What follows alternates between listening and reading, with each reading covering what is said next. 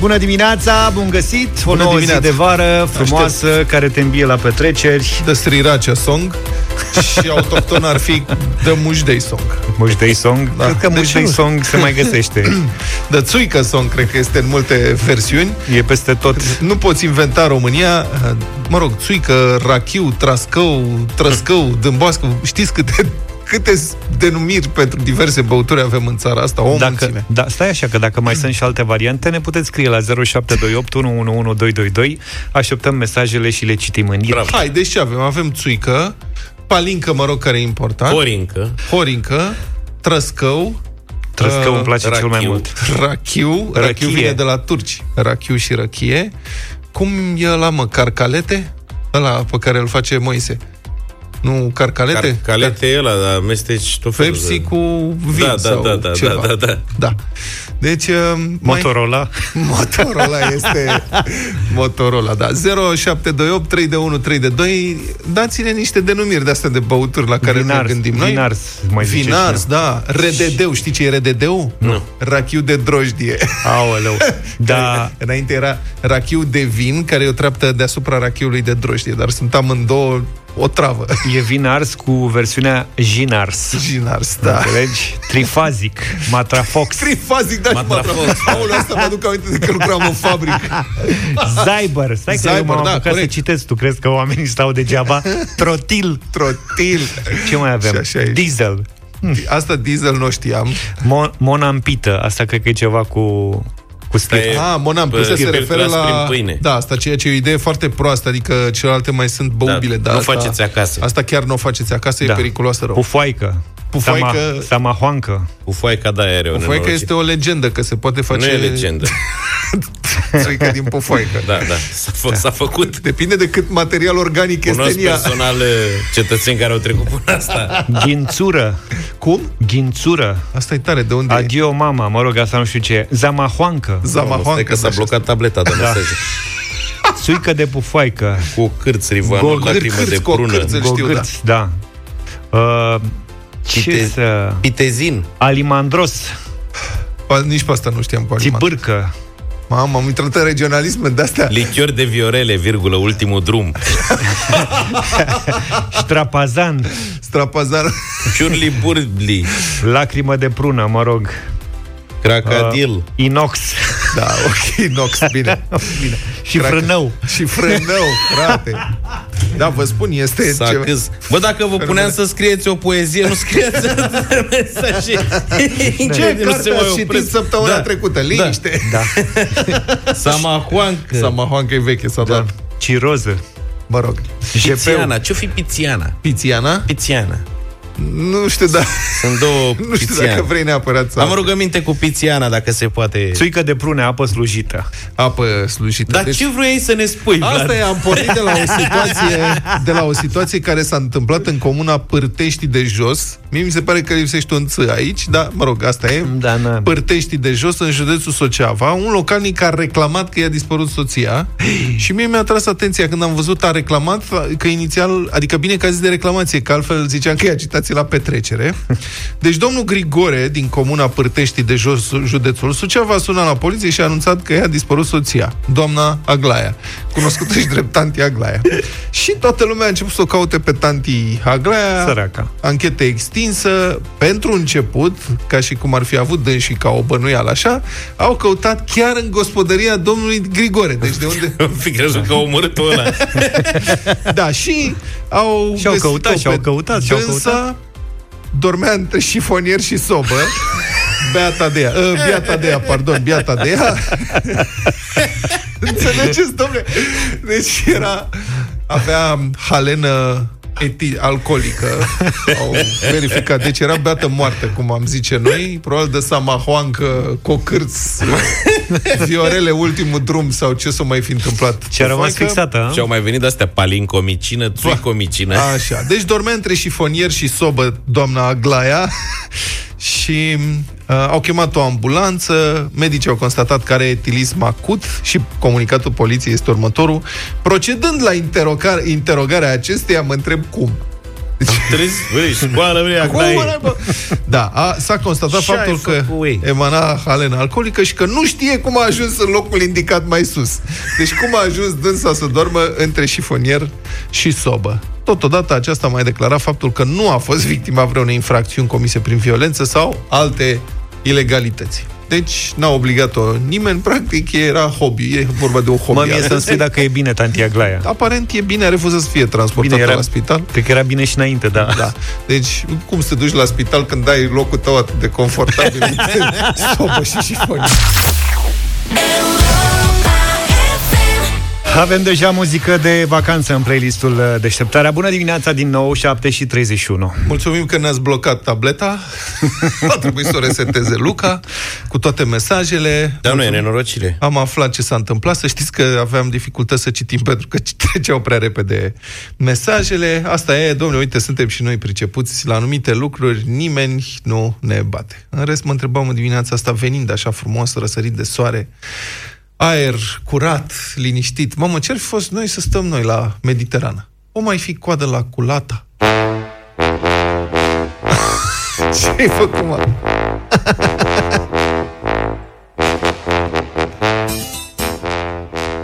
Bă, chiar dacă e coadă, eu zic să facem coada aia și mai mare.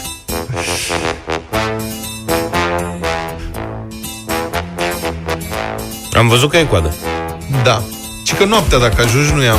Am găsit niște mesaje dimineața asta și cei care au ajuns în jur de 5 dimineața au intrat bine în Grecia, în sensul că în 2 minute au terminat toate formalitățile. Bine, întotdeauna dacă pleci la ore de-astea pe dos, e mai liber. Asta sigur. E precum coada la ghișei la noi. Da. Dacă te duci primul la coadă, e liber. La ora 8, nu mai poți să arunci un ac. Se pare că încă nu le funcționează, sau încă nu au sistemul ăla de citirea codului QR... Deci verifică-ți, le-ai ars buletinul prin geam și hai, du-te mai departe, știi? Dar totuși, înțeleg că se testează anticovid, da, printr-o selecție pe care doar eu cunosc. Uite, am primit cineva un mesaj care zice că a ajuns în Zakynthos. Mă rog, scrie cineva pe net și a dat cineva copii. Și zice așa, că e altfel decât cum s-au așteptat. Zice, după lungi așteptări și o mare incertitudine, astăzi am ajuns în Zakynthos. Încă o dată, ăsta este un mesaj care a venit de pe net. Cum eram obișnuiți din 2015, când am mai fost în Zakynthos și multe alte vacanțe în Grecia, chiar și de 2-3 ori pe sezon, ne așteptam să găsim aceeași stațiune animată, puțin afectată de pandemie, ceva cât de cât asemănător. Vreau să spun că este sinistru, e apăsător, nimic nu mai este la fel. Stațiunea este goală, scrie cu litere mari goală. Magazine părăsite, terase abandonate, restaurante închise, fără niciun semn optimist că se vor deschide curând. Noi suntem singuri, din nou scris cu majuscule, în tot hotelul, un hotel mare din Laganas. Astăzi la cină am fost singur la masă, fraților, singur din păcate. E un mesaj care circulă pe net, apropo de scrierea în Zakynthos, mie mi se pare sinistru. Acum depinde ce înseamnă închis tot. Pentru că sunt perioade din an, eu am fost în septembrie târziu, de exemplu, în Grecia sau în iunie foarte devreme și mie mi s-a părut super ok, adică e foarte puțină lume, totul e super degajat, tavernele sunt deschise și te simți chiar bine. Eu am fost în extra sezon cu treabă, inclusiv în zone dintre astea mai turistice, în Grecia și, nu ți-a plăcut? Și în alte, nu, este chiar sinistru, adică dacă te duci în extra sezon că totul e închis pe acolo sau mai găsești câte o tavernă care e deschisă și te duci să mănânci ceva și stă chelnerul și se uită la tine într-un colț așa trist că n-are decât un client toată ziua, eu am o senzație apăsătoare, străzile goale, e nașpa. Da, dar asta e o situație extremă, adică totuși acum nu e chiar așa. Și bine, cred că e o problemă, relatarea ta vine din Zakynthos. Da. În Zakynthos eu n-am fost niciodată, nu știu unde. E insulă și abia s-au deschis zborurile. Exact, s-au deschis zborurile pe 15 iulie. În partea românească a Greciei, Tasos, Lefkada, Halkidiki, brațele, nu știu ce, e full de lume, adică crede-mă că am văzut, eu sunt și eu pe un grup de ăsta cu vacanțe în Grecia, nu știu cum pe Facebook, urmăresc care e situația. Și chiar și în Creta, unde sper să ajung și eu vara asta, e lume. Adică, bun, bine, sigur, nu e lume ca în vremurile bune, nu e full, nici să fie, dar e lume cât trebuie. Adică eu sunt foarte... Sper să rămân așa până ajung și eu acolo, că mie îmi place să nu fie foarte aglomerat. Nici să fie super aglomerat. Sigur, nu nici bine. Sinistru de gol nu e bine, dar... Da. Și bănuiesc că o să se umple și Zakynthos-ul ușor, ușor, că noi suntem mulți. Acum, dacă am dat noi la radio, înseamnă că gata. Înțeleg că s-a făcut și calamarul anul ăsta. Calamaraki. Katrina and the Waves, Walking on Sunshine, 7:44. Am văzut ieri o știre cu o aruncare de gunoaie pe undeva și am... Ce ți s-a părut așa? Păi mi se pare că s-a modificat legea și că acum ăștia care sunt prinși că aruncă ilegal deșeuri sunt nu doar amentați. Te referi la cei care se duc cu basculante și aruncă. Da, cu basculanta, ci că li se confiscă și mașina respectivă. Ceea ce mi se pare o îmbunătățire extraordinară a legii, dacă s-ar putea. Că în felul ăsta s-ar rezolva foarte repede problema. Deci e un caz, s-a întâmplat în Drobeta Turnu Severin, un nene a umplut o camionetă cu saci cu muluz și s-a dus să-i răstoarne și dânsul pe un teren. Unde a găsit. Da. Și a fost urmărit de o patrulă a gărzii de mediu filat. Ăștia filmau cu garda de mediu, filmau. La știrile Pro TV am văzut din mașină. L-au filat, l-au prins în flagrant, i-au dat amendă 15.000 de lei. E foarte nemulțumit că i-au dat, lasă banii 15.000 de lei, dar i-au confiscat camioneta. Ei. Și două declarații. Ce-a pierdut jobul, practic. Cu identitatea protejată, filmat de ceafă. Vorbește cu ceafa. Am fost urmărit în trafic, m-a fotografiat și mi se pare foarte, foarte grav să-ți dea și amendă și să-ți confiște și mașina. Na, ca să foarte vezi. Grav. Dar mie mi se pare foarte, foarte lăudabil că dacă arunci deșeuri pe unde n-ai voie și nu plătești, că sunt gropi de gunoi, du-te și plătește taxa, aruncă la groapa de gunoi, du-te la reciclare, plătește taxa și rezolvă problema asta. Este o datorie civică și responsabilitate și așa este legal. Adică te obligă legea să faci asta. Nu poți să-ți arunci gunoaiele pe oriunde. Eu când mi-am renovat apartamentul în urmă cu 10 ani, mi-am luat... A trebuit să-mi fac contract cu gunoierii. Da, și eu am plătit, am făcut la fel. Contract și la un moment dat am dus molozul la gunoieri. În rez, la mine pe stradă, bună oară, sunt vreo două coșuri de-astea de gunoi pe stâlp, unde vine ADP-ul și ridică gunoiul și toată lumea pune acolo orice. Orice. Căzi. Covoare, saci de gresie, orice duc acolo, că dacă le lași pe domeniul public acolo... Intră în coșul de pe stâlp. Exact. Păi nu, le pun lângă. Da. Și se face cât un mormant ăla și ne-a săracii cu mașina și ei trebuie să facă curat pe trotuarele de pe spațiu public, știi? Și nou, încotro trebuie să strângă. Fiecare stradă are câte un colț de asta, câte un stâlp în jurul căruia se pune gunoi. Adică, vezi, pe mine asta mă enervează câteodată cumplit. Deci ăștia stau cu garda de meu să-i urmărească pe aia cu camionul, să vadă, unde o duce, dacă o duce. La mine, la bloc, ar trebui să stea unul la colțul blocului. Adică se face în fiecare zi, se face un munte de la dar nu poți să stai puțin. Una este doar 3 zile dacă stăci de câteva amenzi. Una este când arunci o chivetă, cum se zice, sau o cadă sau un vas de WC sau o pungă, da? Sigur că încalci legea. Dar una e când faci asta, alta e când arunci un camion întreg.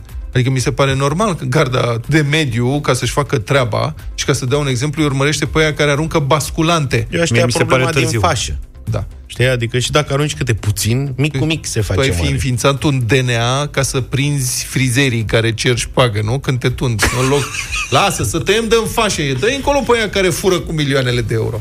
Așa și aici. Da, toți încep cu puțin, să știi, adică puțin fură direct mult.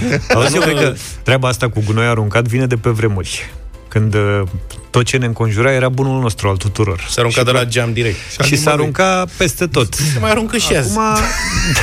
Exact, se mai aruncă. Chiar așa mult, dar se aruncă. Cartiere, da. Este lumea nebunită. Eu mai fac din când în când reportajele alea care vin, îmi pare rău că trebuie să spun, din Zăbrăuți, Ferentari, sunt niște cartiere în București în care, aparent, este foarte greu să cobori scările, să te duci cu punga de gunoi la gunoi, sau să arunci pe ghenuri și se aruncă pe fereastră direct. Și între blocuri este o mare de gunoi și periodic vine primăria, face curat. Au descoperit legea gravitației. Da. Și cetățenii sunt foarte nemulțumiți. Ia uite, ce mizerie. Pe mine m-a marcat. Da, toți aruncă. Când eram mic, la mine în cartier în Berceni, unde am copilărit, un vecin și-a schimbat canapeaua. Și-a aruncat canapeaua în grădina blocului de la etajul 4. A și stricat-o. Bă, înțelegi? Era o daia cu arcuri, cum erau atunci. Răutăcios, bă, și stricat-o. Da. Deci a aruncat-o de la etajul 4, tată, pe geam frumos. Și ce vezi în neregulă la chestia asta? La nivelul ăsta era. Păi n-a mai putut fi folosită după aia. Acum, ce-i drept, canapele n-am mai văzut. Canapele nu. Se aruncă și altele. Sunt și scumpe acum canapelele, nu sunt mai permis. Când aveți timp să mă întrebați ce mai e la mine pe stradă cu trotuarul. Și ce mi-a mai zis ADP-ul. Zi acum. Nu m-a mai sunat nimeni de la ADP. Eu mă gândesc să mă duc la ADP, dar mi-e frică că mi-e o bătaie. Înțelegi? Eu merg să te filmez. Aș vrea să merg acolo, să vorbesc și eu cu cineva, să văd directorii aia și să stau acolo cât durează o ședință, da, de pe să văd dacă rezist. Îmi iau niște jocuri pe telefon. N-ai înțeles, ședința e la cula ta. Da, da, da. Mai să-i caut de 4 zile și e o ședință perpetuă, nu poate să-mi răspundă nimeni ce se întâmplă. Cred că e Zoom-ul foarte aglomerat, lucrează pe online. Între timp se tot duce din muntele ăla de nisip pe stradă, așa se mai duce fir cu fir. O să facă plajă la mine pe stradă, nu mai plec în Grecia. Are lumea pisici. Bine, așteptăm detalii când vor interveni.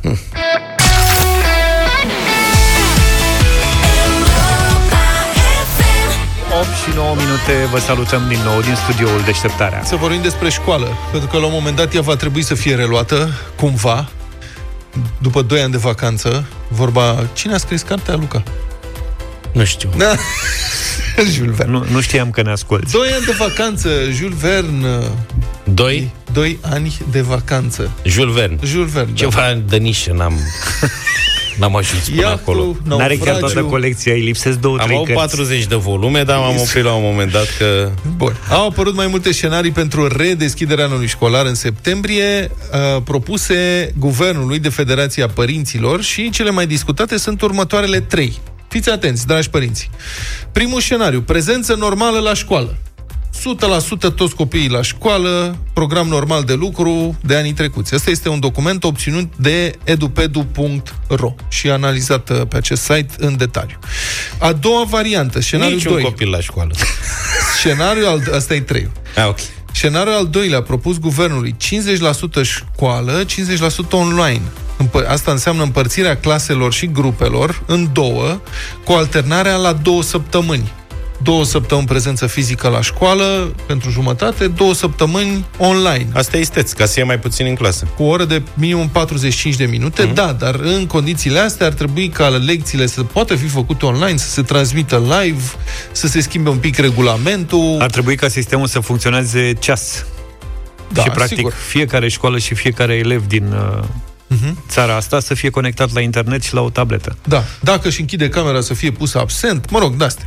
Al treilea scenariu, 100% online. Numai în afară de clasele pregătitoare. Clasele pregătitoare numai în Estonia. Până la a doua va fi prezență fizică la școală indiferent de scenariu. Adică clasa 0, 1 și 2. De ce sunt bătuți în cuie la școală toți copiii mici? Da, săraci. Și care idee? N-ai mă cum să înveți să scrie. Pentru că, în clasa 1-i... Copiii nu se pot adapta online la predarea online și nu are cine să le faciliteze prezența la acest gen de predare. Ideea e să îi protejezi de... Bun, hai să vedem. Raluca Pantazi, redactor șef edupedu.ro, este în direct cu noi. Edupedu a publicat documentul. Bună dimineața! Bună dimineața! Raluca. Bună dimineața! Cât bună dimineața. Fezabile sunt scenariile astea? Care e cel mai plauzibil? Cum crezi că ar putea să se organizeze lucrurile? Haideți să începem analiza chiar pe fiecare scenariu în parte și să vedem care sunt plusurile, minusurile și, până la urmă, exact cum spui, cât de fezabile sunt. Da. Scenariul 1 înseamnă, deci, revenirea la școală exact ca până acum, prezența fizică 100%. Aici, părinții cer reducerea numărului de elevi la clasă, maximum 25 la primar, 30 la gimnaziu și liceu și suplimentarea personalului didactic. Asta ar fi în parametrii legii, nu? Ăștia fiind parametrii legii, deci fără nicio modificare la legea existentă. Adică părinții ar cere să se respecte legea, nu să se reducă numărul. Să fie eliminată din lege excepția introdusă de Pop, care spunea că în situații excepționale aceste limite 25-30 pot fi trecute. Pot fi ignorate. În fapt, a devenit lege ignorarea limitei de 25 și 30. Dacă e fezabil, teoretic da, pentru că președintele a promulgat legea care prevede reducerea numărului de ore de școală pe săptămână. Măsura asta, combinată cu micșorarea numărului de elevi la clasă, ar însemna că nu dai profesori afară, dimpotrivă că ai niște profesori pe care îi poți folosi la clasele nou realizate. Stai puțin, Aluca, stai puțin. Tu aici vorbești din punctul de vedere al interesului profesorilor, adică să nu fie dați profesorii afară. Dar noi ne gândim... Mă gândesc că este an electoral și că toate măsurile pe care le va lua guvernul Orban au în frunte asta. Să nu cumva să jignesc pe cineva din punct de vedere electoral. Da, aici Orban ar putea bifa 2 interese. Interesul copiilor de a fi mai puțin la clasă și de a avea profesori, și interesul electoral, de a nu cumva să dea pe cineva afară. Plus numai condiția, că asta e în teorie. Așa, plus condiția să nu fie vârf pandemic. Plus condiția să nu fie vârf pandemic, așa este, numai că și aici avem un asterix. Ministerul Educației n-a anunțat nicio pregătire pentru aplicarea din septembrie a acestei legi. Tăierea orelor înseamnă modificarea programei școlare. Dacă tu tai din ore, înseamnă că tai și ceva și din conținut. Dar n-avem nimic în dezbatere publică, mai sunt 2 luni. Apoi, dacă modifici programa, curriculumul, trebuie să formezi profesorii, că degeaba tai, în teorie, dar nu le spui și profesorilor ce trebuie să le predea copiilor. N-avem nimic. Apoi, reducerea efectivelor la clasă înseamnă spații școlare. Ori n-am văzut niciun apel către primării să vină în ajutorul educației, fie cu școli modulare, containere care să fie amplasate în curtea școlii, sau măcar cu spații pe care le au deja primările în administrare și în care ar putea intra copiii din toamnă. Dimpotrivă, l-am văzut pe premierul Orban somând-o pe Monica Anisie în an electoral să le dea primarilor peste 100 de spații în care nu mai sunt copii. Apoi, reducerea numărului de elevi la clasă vine cu următoarea discuție. Se aplică începând de când și cu ce clase? Se aplică la clasele de început de ciclu? Dacă da, clasa a noua pare să fie ratat complet cu astfel de decizie. În broșurile de admitere, numărul elevilor la clasă e similar celui de anul trecut. Da. Bun, deci această variantă e puțin plauzibilă. Revenirea 100% la școală din septembrie are toate șansele să se producă în stil tradițional, deci fără prea multe modificări de fond. Scenariul al doilea e cel mai elaborat și el presupune, așa cum ai spus, jumătate și jumătate. Plus obligativitatea ca lecțiile să fie transmise live și copiii să aibă de acasă posibilitatea să pună întrebări sau să răspundă. Teoretic, e fezabil sau nu? Teoretic, da. Ieri a fost publicată în Monitorul Oficial și deci de astăzi a intrat în vigoare legea care prevede că Ministerul Educației va asigura la cerere fiecărui elev și profesor laptop sau tabletă conectate la internet. În practică, șansele ca pe 14 septembrie un elev care spune eu am nevoie de laptop să primească ceva de la școală sunt aproape de zero. De ce? Dovada? Nici măcar până acum n-a demarat licitația anunțată acum 3 luni de guvern pentru cele 250.000 de tablete pentru copiii la risc.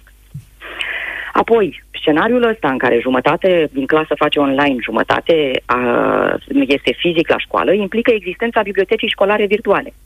Obligatorie prin lege încă din 2011. Ce înseamnă biblioteca școlară virtuală, mai exact?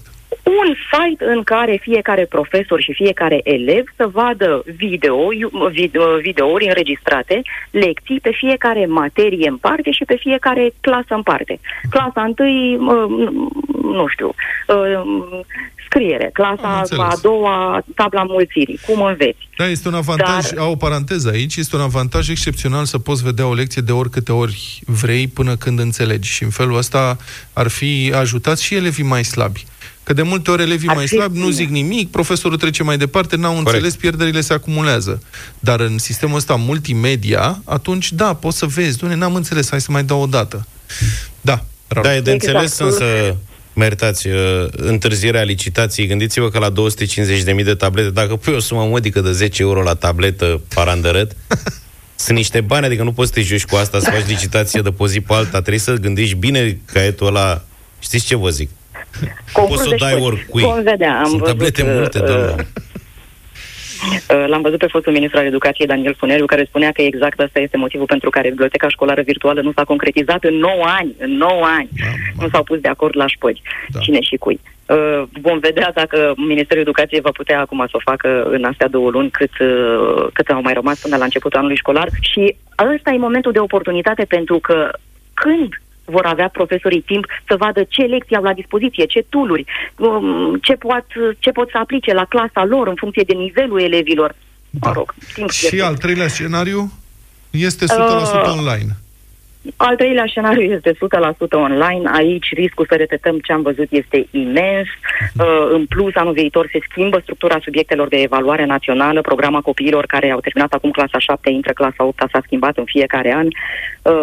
Nu știu cum vor da ce model, ce structură vor avea subiectele lor. N-avem încă sus, așa cum am spus, biblioteca școlară virtuală. Apoi nu avem un program serios în masă de formare a cadrelor didactice, care am văzut cu toții că au avut serioase dificultăți să predea online 3 luni. Vorbim aici ca masă critică, majoritatea. Ministrul a vorbit despre formare online pentru predarea online, dar asta e o glumă când avem în vedere profesori care nu știu să deschidă un laptop. Da. Apoi trebuie să ne gândim la impactul asupra familiilor. Și în scenariu în care toate școlile sunt închise și în scenariu în care sunt 50-50, deci două săptămâni acasă, 2 săptămâni la școală, cineva din familie va trebui să aibă concediu ori la fiecare 2 săptămâni, ori un an întreg, sau să angajeze pe cineva. Da. Și marea problemă, dacă ne gândim la elevi, este că ei va trebui să recupereze inclusiv materia pierdută de pe semestrul al 2-lea. Să nu uităm că Ministerul Educației a scos din programa de examene toată materia de pe semestrul al 2-lea, deși elevii făcuseră 3 luni de semestru 2, până pe 11 martie, când s-au închis școlile, iar după aceea au avut școală, teoretic, tot timpul. Asta înseamnă că nici măcar Ministerul nu crede în școala online. Teoretic. Înțeleg că astea sunt niște propuneri venite de la Federația Părinților, către guvern. Sunt, da. Și guvernul a venit cu ceva contrapropuneri? Nu a venit cu absolut nimic. Așteptăm ieri ministrul Sănătății, care are un cuvânt greu de spus în modul în care se vor redeschide școlile, a declarat că de-abia la sfârșitul lunii august se poate gândi ce vor face școlile în 15 septembrie. Deci da. Nu știu dacă să ne așteptăm la o mare celeritate. Eu înțeleg ce spune ministrul Sănătății. Adică e logic. Trebuie să vezi cum evoluează. Eu nu înțeleg, că noi nu suntem toți o țară de pacienți. Adică dacă nu vom muri de prostie. Nu, dar dacă ai 1000 de cazuri pe zi la sfârșitul lunii august, probabil că sunt puține șanse să se deschidă școlile în mod normal. Dacă ele s-au închis când erau doar câteva cazuri.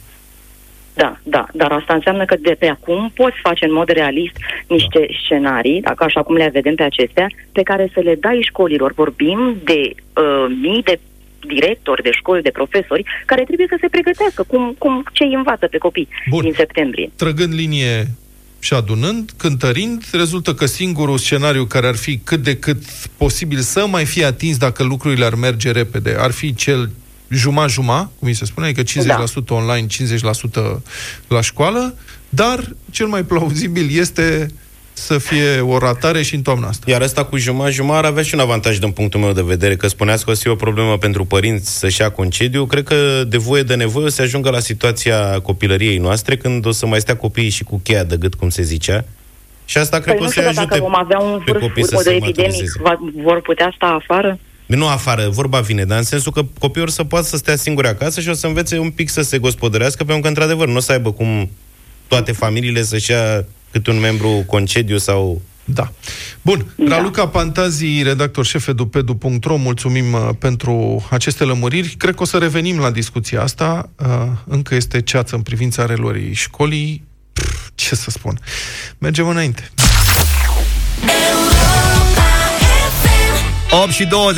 8:29, imediat vin știrile Europa FM. Roris și Europa FM te invită la concurs ca să ai un start bun de dimineață. Dacă te-ai înscris pe europafm.ro, completând răspunsul la întrebarea "Tu cum îți petrești timpul în grădină?", află acum dacă ai câștigat o motocoasă Roris cu pornire electrică. Hai să stăm de vorbă cu Marilena. Bună dimineața! Bună dimineața! Ia zi, Marilena, cum îți petreci timpul în grădină?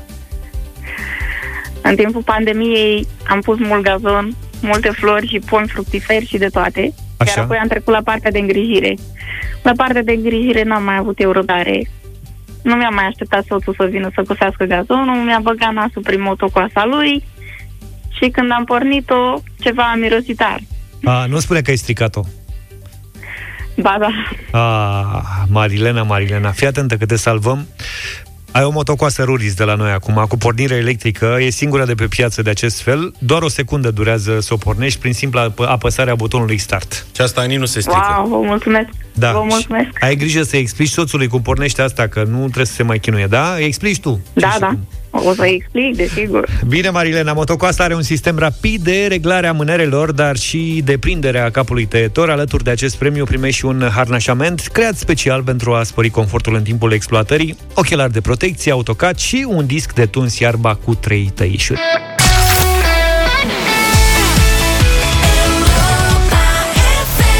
8 Selena Gomez, am ascultat-o la Europa FM, 8 și 38 de minute. Voi aveți poză cursul? Poză cursul? Da. Am văzut tot felul de oameni zilele astea oprind pe marginea drumului și întinzând așa o bucată de mâncare și altcineva din spate făcând poze cu niște pisicuțe, dar mai vechi. Și cu niște căprioare. Nu, vorbesc serios. Da. Chiar am văzut imaginea, mi se pare periculos. Dar cu urși nu. Da, apropo de asta, de poze cu selfie, cu ursul, am văzut că asta este o modă complet stupidă. Ministrul Mediului face și un apel să nu mai hrănim ursul pe marginea drumului. Să-l invităm la masă acasă. Să nu mai hrănim ursul pe marginea drumului. Este foarte serios, pentru că atunci când dai de mâncare unui animal sălbatic periculos, cum este ursul, care este chiar un animal foarte periculos, practic îl condamn la moarte. Adică e contraintuitiv. Oamenii se gândesc, hai să-i dăm ursului ceva de mâncare, să-l ajutăm, că e o fi fomiță. Și el o să caute după aia doar mâncare lui e de fomiță la oameni. În permanență. Dacă ca primește, dacă primește mâncare de la oameni pe marginea drumului, va sta în permanență pe marginea drumului și va aștepta să primească de mâncare. Și dacă nu va primi de mâncare atunci când crede el că trebuie să primească, va mânca ce apucă. Poate un copil, poate un om întreg va încerca să muște și să atace. De aceea spun că este condamnat la moarte. În momentul în care vă opriți să dați de mâncare ursului pe marginea drumului, înseamnă că el va sta acolo până va ataca un om sau până când va fi împușcat. Una din două. Sau, mă rog, care va fi prima dintre ele. Deci nu mai hrăniți urșii. Asta e o problemă. Eu nu înțeleg de ce oamenii simt nevoia. Pentru că pare drăguț, pentru că știai, ai reflexul ăsta, să ajuți un animal, să-i dai ceva mâncării, că înțeleg că sunt firme acum care scapă de resturile de mâncare, restaurante, în felul ăsta, le duc pe marginea drumului că mănâncă urșii. Urșii aia o să ori atacă pe cineva, adică sfârșesc prost. Nu îi ajuți, de fapt. Și că ei sigur vor fi împușcați cu siguranță și doi s-ar putea să și atace pe cineva. Și asta e o problemă care, să știți că nu e numai la noi. În Statele Unite, în urmă cu niște zeci de ani, au fost campanii masive de educare a populației, pentru că și acolo exista această tendință în parcurile, în rezervațiile naturale, ca publicul, vizitatorii, să dea de mâncare la urși. Și după ce au fost câteva incidente urâte de tot, a fost o campanie masivă de educare și oamenii înțeleg, în general, animalele sălbatice nu trebuie hrănite, pentru că le schimbăm comportamentul și le punem în pericol. Pentru că, fiind sălbatice, nu sunt domestice. Acum l-ai strânit și pe Luca, că a auzit că lasă restaurantele mâncare pe marginea drumului.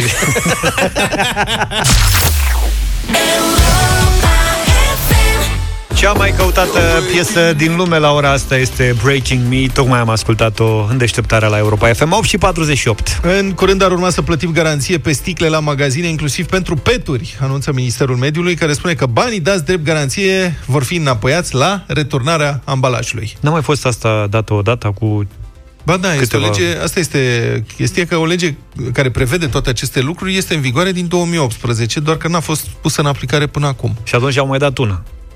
Nu, este un anunț că vor să aplice asta, că știu ce se întâmplă, adică e o problemă că România are o rată de reciclare a deșeurilor municipale foarte scăzută, 14%, iar angajamentul este că ar trebui să ajungă la 50% până la sfârșitul acestui an. Și atunci mai cred că vin astfel de anunțuri, dar pe de altă parte, eu cred că există disponibilitate, adică eu am crescut, am mai vorbit despre asta acum 2 ani la radio, eu am crescut spălând sticle, că mă punea tata să spăl sticle, le duceam înapoi la alimentarea, luam bănuții pe ele, adică era o activitate. Și după aia, ca student, chiar vindeam sticle goale pe care le strângeam de pe plajă și îmi luam mititei. Da, erau alte vremuri. Ce alte vremuri? Care-i problema? În Germania rata asta... în perioada aia. Acum copiii au alte preocupări, nu mai stau să spere sticle. Ideea e alta. Păi tu, care e rolul tău de părinte? Nemții cum pot face asta? În Germania rata de reciclare a ambalajelor de acest gen se apropie de 98%. Moment, la mine în sectorul 2... Nu avem timp. Scurt, imediat. S-a instaurat o taxă specială pentru asta. Nu se mai plătește gunoiul la întreținere, îl plătesc la fisc odată cu impozitul, în ideea în care o să ne pună darea să reciclăm gunoi ca să fii scutit de taxă. Știi? Nu. La mine la bloc a trecut 1 an și jumate și n-au găsit loc să pună alea de reciclat. La telefon este Valentin Crâncevici, reprezentant Let's Do It România. Bună dimineața, Vali! Bună dimineața. Bună dimineața! De ce crezi că reapare discuția asta acum? Adică de ce nu s-a făcut nimic până acum? Că legea, cum spuneam, are deja 2 ani. Are mai mult. A fost o lege dată în 2016, prima lege. Ce repede trece timp. Da. Așa. Cred că a revenit subiectul pe tapet pentru că la sfârșitul anului, cum ziceați și voi, ar trebui să împlinim ținta de 50% gradere și crearea deșeurilor municipale. Nu o să ajungem probabil acolo, cel mai probabil, sper să ajungem, da. Și atunci Ministerul Mediului ce? Dă din mâini să arate că face treabă sau ce? Da. Scoate toate instrumentele pe care, le au să găsească soluția pentru a ajunge la acel 50%. Bun, de ce nu se poate pune în aplicare? Ce ar trebui făcut ca să putem totuși să ducem înapoi ambalajele, să fie un sistem funcțional? Oricum, cred că este un drum lung de acum până în momentul în care va fi funcțional acest sistem, pentru că ar trebui implementat corect, în sensul în care cetățenii care cumpără de la un magazin să poată să ducă cu deșeuri la orice alt magazin sau la orice alt punct de colectare, să nu fie nevoiți, dacă au fost în Reșița în vacanță, să ducă tot în Reșița deșeul. Pentru că legea asta care e în vigoare acum spune așa, că trebuie să te duci înapoi la magazinul de unde ai cumpărat cu bonul respectiv. Nu? Da, așa spune acum. Dacă citim mot-a-mot, sperăm să nu se implementeze așa. Din câte înțeleg, la minister sunt discuțiile în sensul în care să găsească un acord ca mari retailer să implementeze acest sistem și să fie unul centralizat cumva, în sensul în care să implementeze niște automate la care cetățenii se duc și lasă aceste deșeuri. Nu știu ce se va întâmpla în mediul rural. Teoretic ar trebui să se întâmple niște lucruri și acolo și să fie la fel de simplu și acolo. Dar activitatea asta oare nu poate fi externalizată? Adică de ce să pui magazinul să se ocupe de treaba asta? Că ei au alte costuri. Adică lasă o firmă, lasă-o să câștige din asta și se ocupă ei să organizeze activitatea de preluare de deșeuri. Probabil chiar asta se va întâmpla. Mă gândesc că retailerii noștri stea să implementeze ei mot-a-mot probabil chestia asta. O să găsească o terță parte care să implementeze sistemul și numele lor, cumva. Producătorii sunt responsabili să facă acest lucru. Producătorii o dau mai departe către retaileri și pentru că ei sunt, de fapt, interfața cu clienții, dar cel mai mare interes ar trebui să fie al producătorilor aici, pentru că ei trebuie să-și îndeplinească și ei, de fapt, să-și îndeplinească țintele de reciclare. Valentin, știi cumva cum funcționează sistemul în Germania, unde reciclarea este 98%? Cu automate funcționează și acolo și în Suedia. Ministerul, dacă pentru cine interesează, a făcut și un studiu anul ăsta făcut de ASE pentru a vedea cum poate implementa acest mecanism și au întrebat și mai mulți cetățeni care sunt cerințele lor din punct de vedere al sistemului de garanție depozite și asta au zis toți. Să fie adus sistemul să fie cât mai aproape de casele oamenilor și să nu trebuiască să ducă la același magazin. Mulțumesc foarte mult. Da, un sistem simplu. La balul din sat ar fi cel mai aproape și mai bine să le dea bere. La 10 peturi o bere, zic eu, nu bani. Valentin Crâncevici, reprezentant Let's Do It Romania, în direct la Deșteptarea. 9 și 8 minute, dacă e marție... Cătălin Tolontan. Bună dimineața, Cătălin. Bună dimineața. Suntem la Sinaia astăzi. Okay. Cu informațiile, evident, din păcate, nu cu răcoarea. Ești la Sinaia? Da, nu sunt la Sinaia. Dar cu știrea. Au fost ieri la răcoare acolo colegele mele, Mirela Neac și Adrian Oprea. Dar au evadat, nu?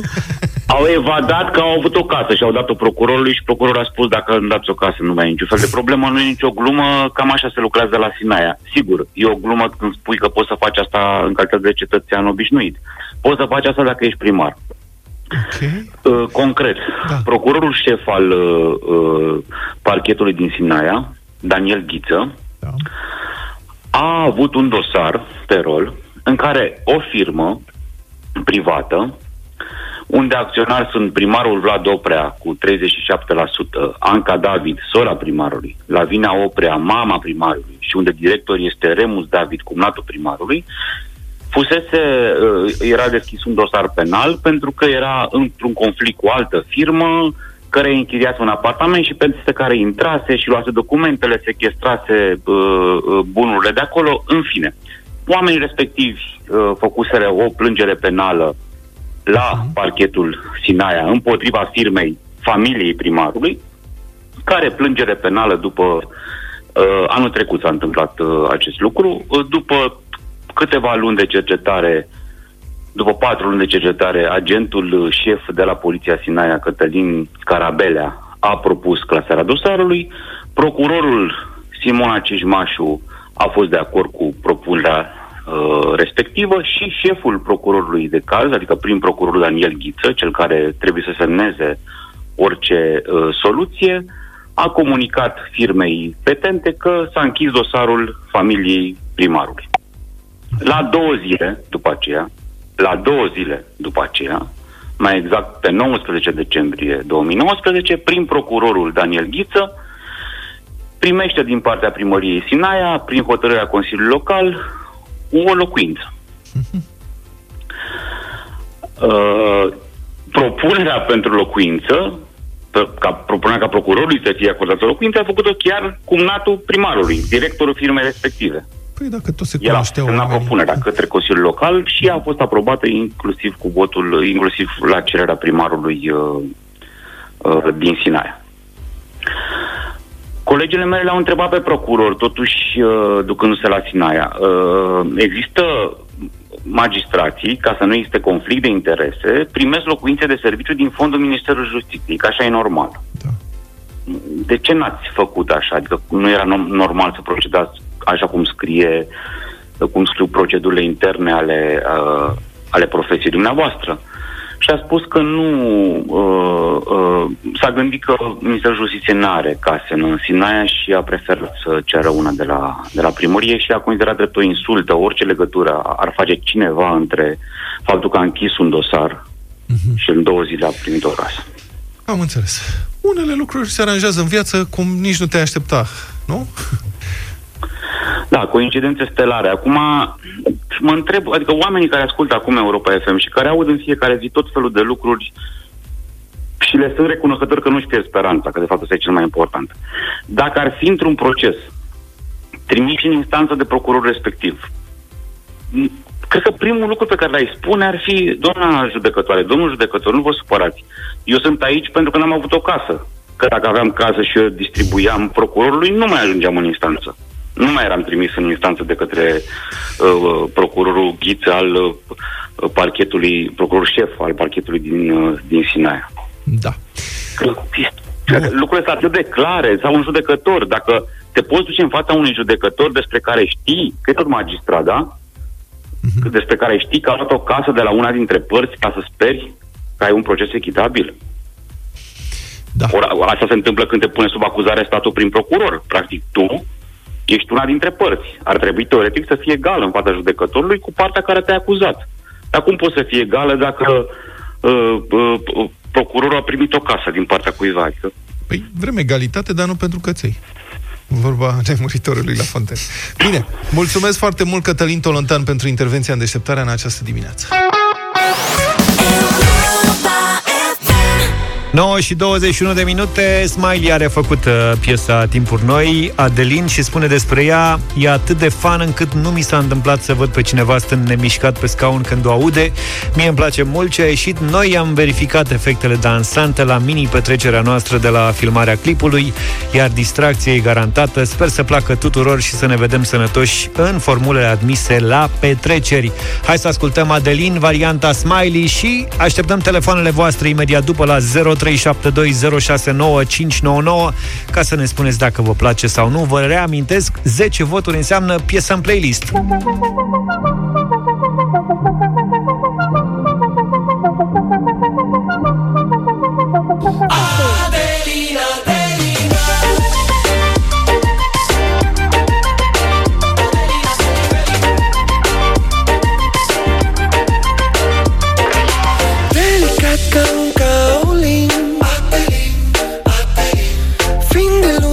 Cel mai fin, Adelin, Adelin, scoate cu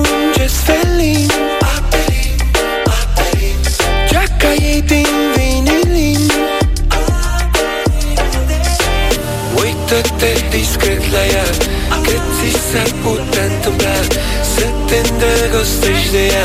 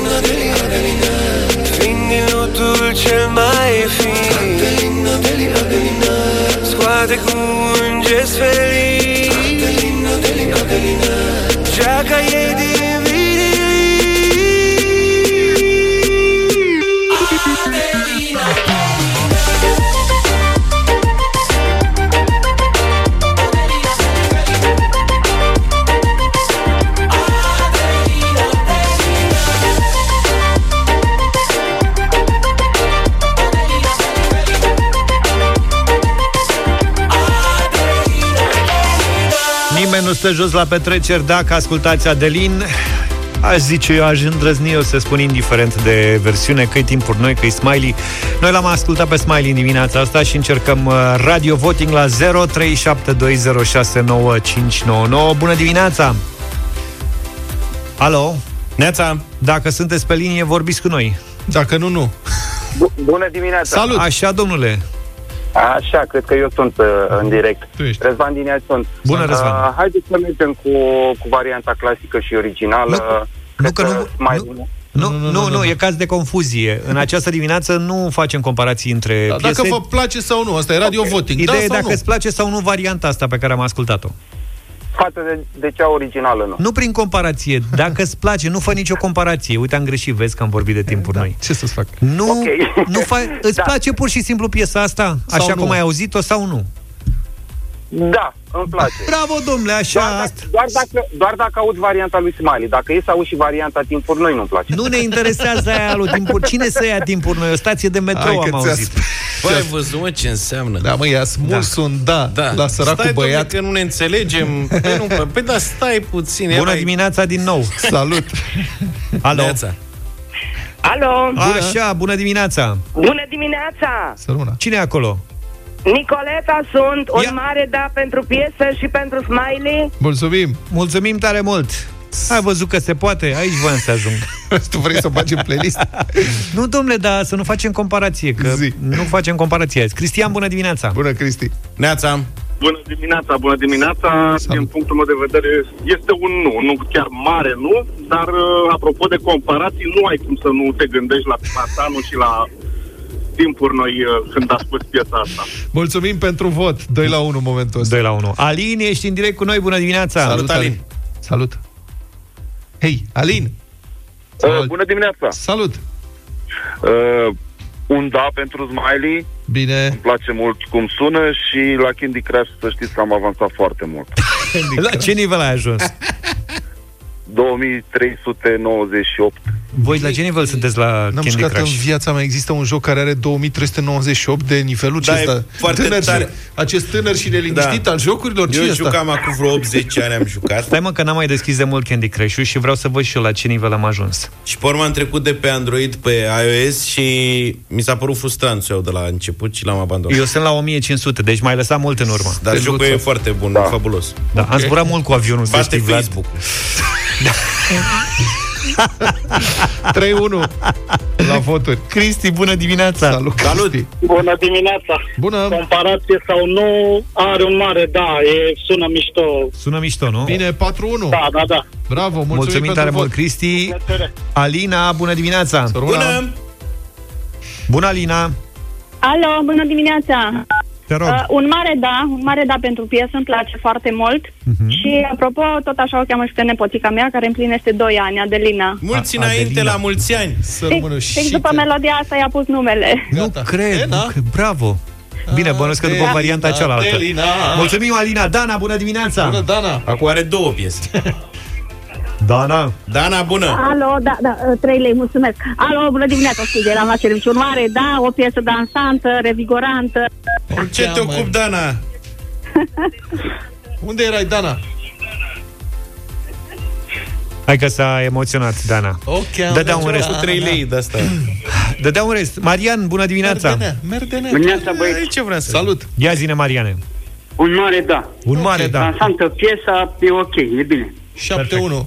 Cristian e și el în direct cu noi. Bună dimineața. Salut, Cristi. Salut.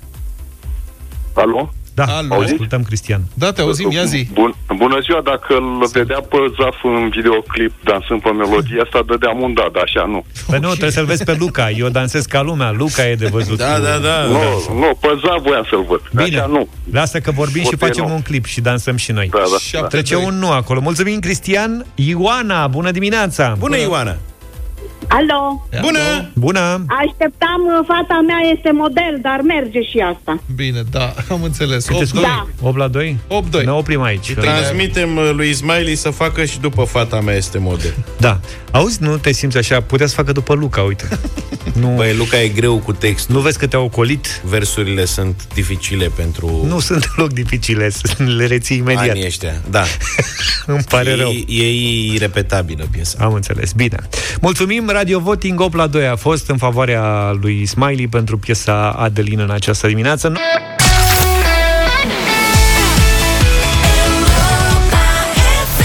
3 buni, prea ca la țară, băieții ăștia doi. Sheeran și Justin Bieber am ascultat. I don't care. Bun, avem și o știre de ultimă oră. 2 deputați PSD, este vorba de deputatul PSD Adrian Solomon și deputatul PSD Ioan Stativă.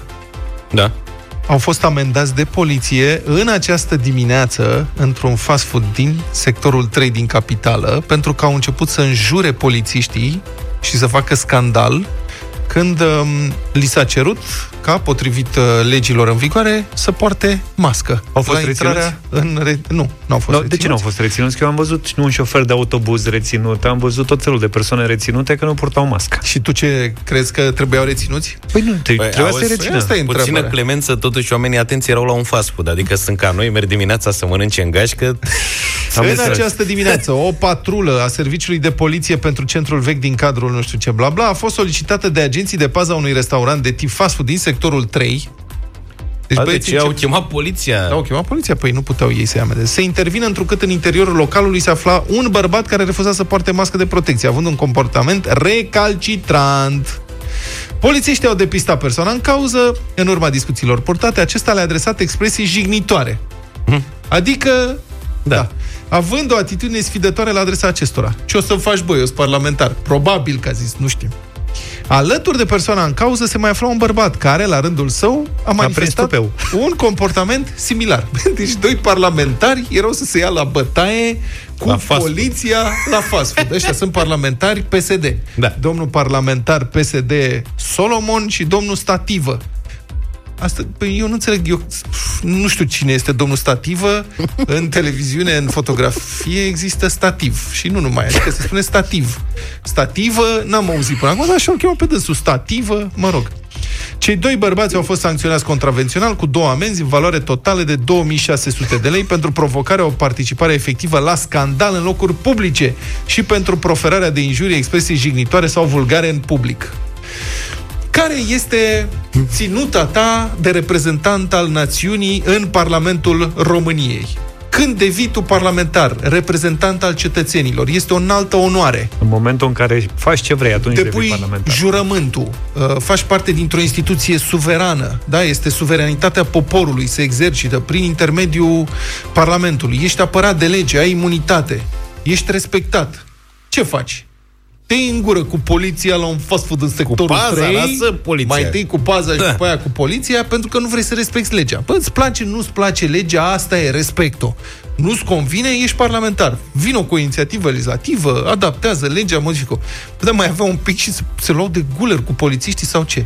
Cine sunt, domnule, oamenii ăștia care ajung în Parlament și ajung să facă scandaluri publice în restaurante, la cârciumi, se iau la bătaie aproape, se înjură cu agenții de pază, cu polițiștii, pentru că nu vor să respecte legea. Puteți imagina așa ceva? Încă o dată să le mai zicem numele acestor doi domni parlamentari, onorabilii parlamentari PSD, Adrian Solomon și Ioan Stativă, care au înjurat polițiștii, s-au luat în gură cu ei, pentru că aceștia le-au cerut să poarte mască, au fost amendați.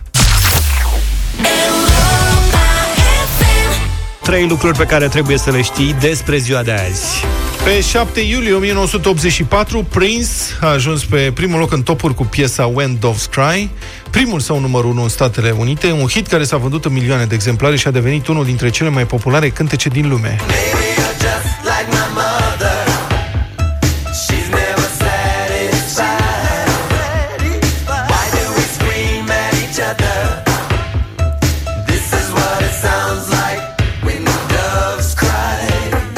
Piesa făcea parte din coloana sonoră a filmului Purple Rain, care a fost remarcat doar pentru coloana lui sonoră. La un moment dat, regizorul filmului i-a cerut lui Prince să se gândească la o melodie pentru o anumită scenă. Gata, bosulică, i-o fi zis Prince. A doua zi de dimineață a venit cu două piese compuse peste noapte, una dintre ele When Doves Cry. Piesa a stat 5 săptămâni pe primul loc în topuri și în acest timp a împiedicat o altă melodie foarte bună, Dancing in the Dark, a lui Bruce Springsteen, să ajungă pe prima poziție, dar despre această luptă între melodii faimoase într-un alt episod al emisiunii noastre.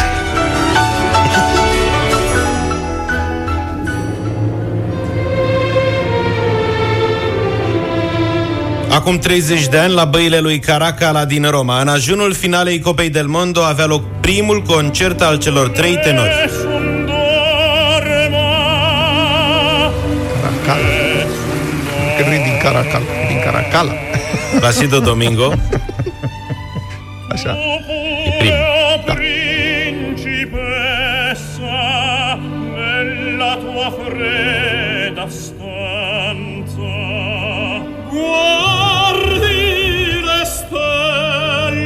José Carreras.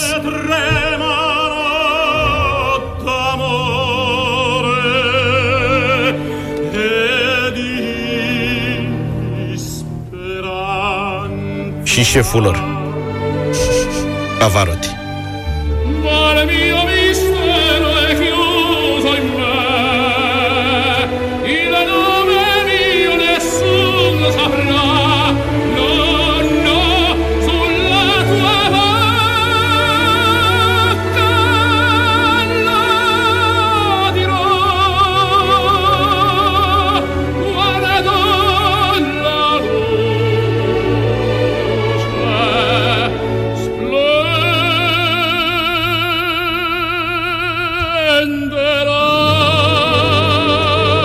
Concertul prilejuit de Cupa Mondială Italia 90 la fotbal a avut un succes uriaș, iar înregistrarea lui avea să devină cel mai bine vândut album de muzică clasică din toate timpurile.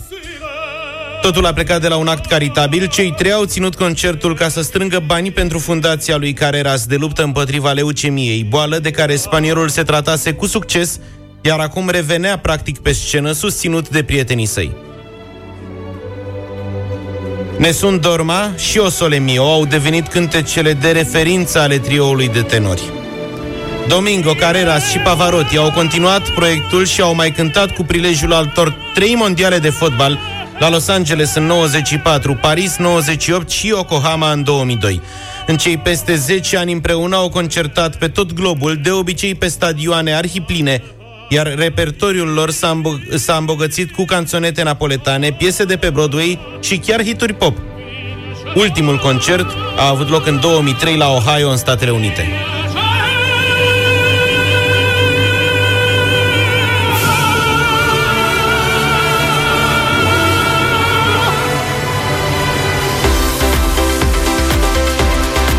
Pe 7 iulie 1940 s-a născut Ringo Starr, bateristul trupei Beatles.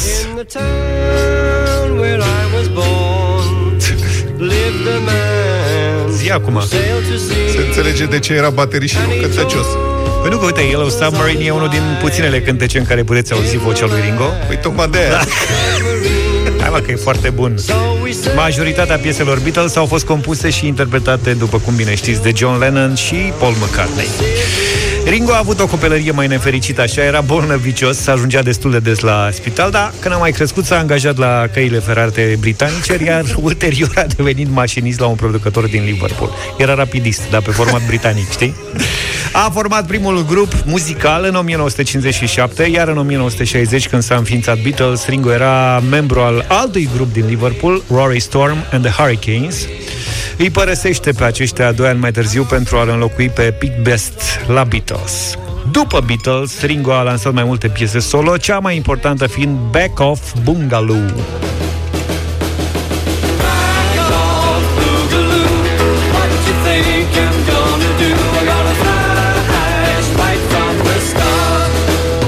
Avea un stil, apropo de voce... Care voce? Avea un stil așa, se poartă și astăzi, încă în vremurile noastre, știi? Vocea artistului principal amestecată printre alte voci, așa? Da. Și multe instrumente, uite.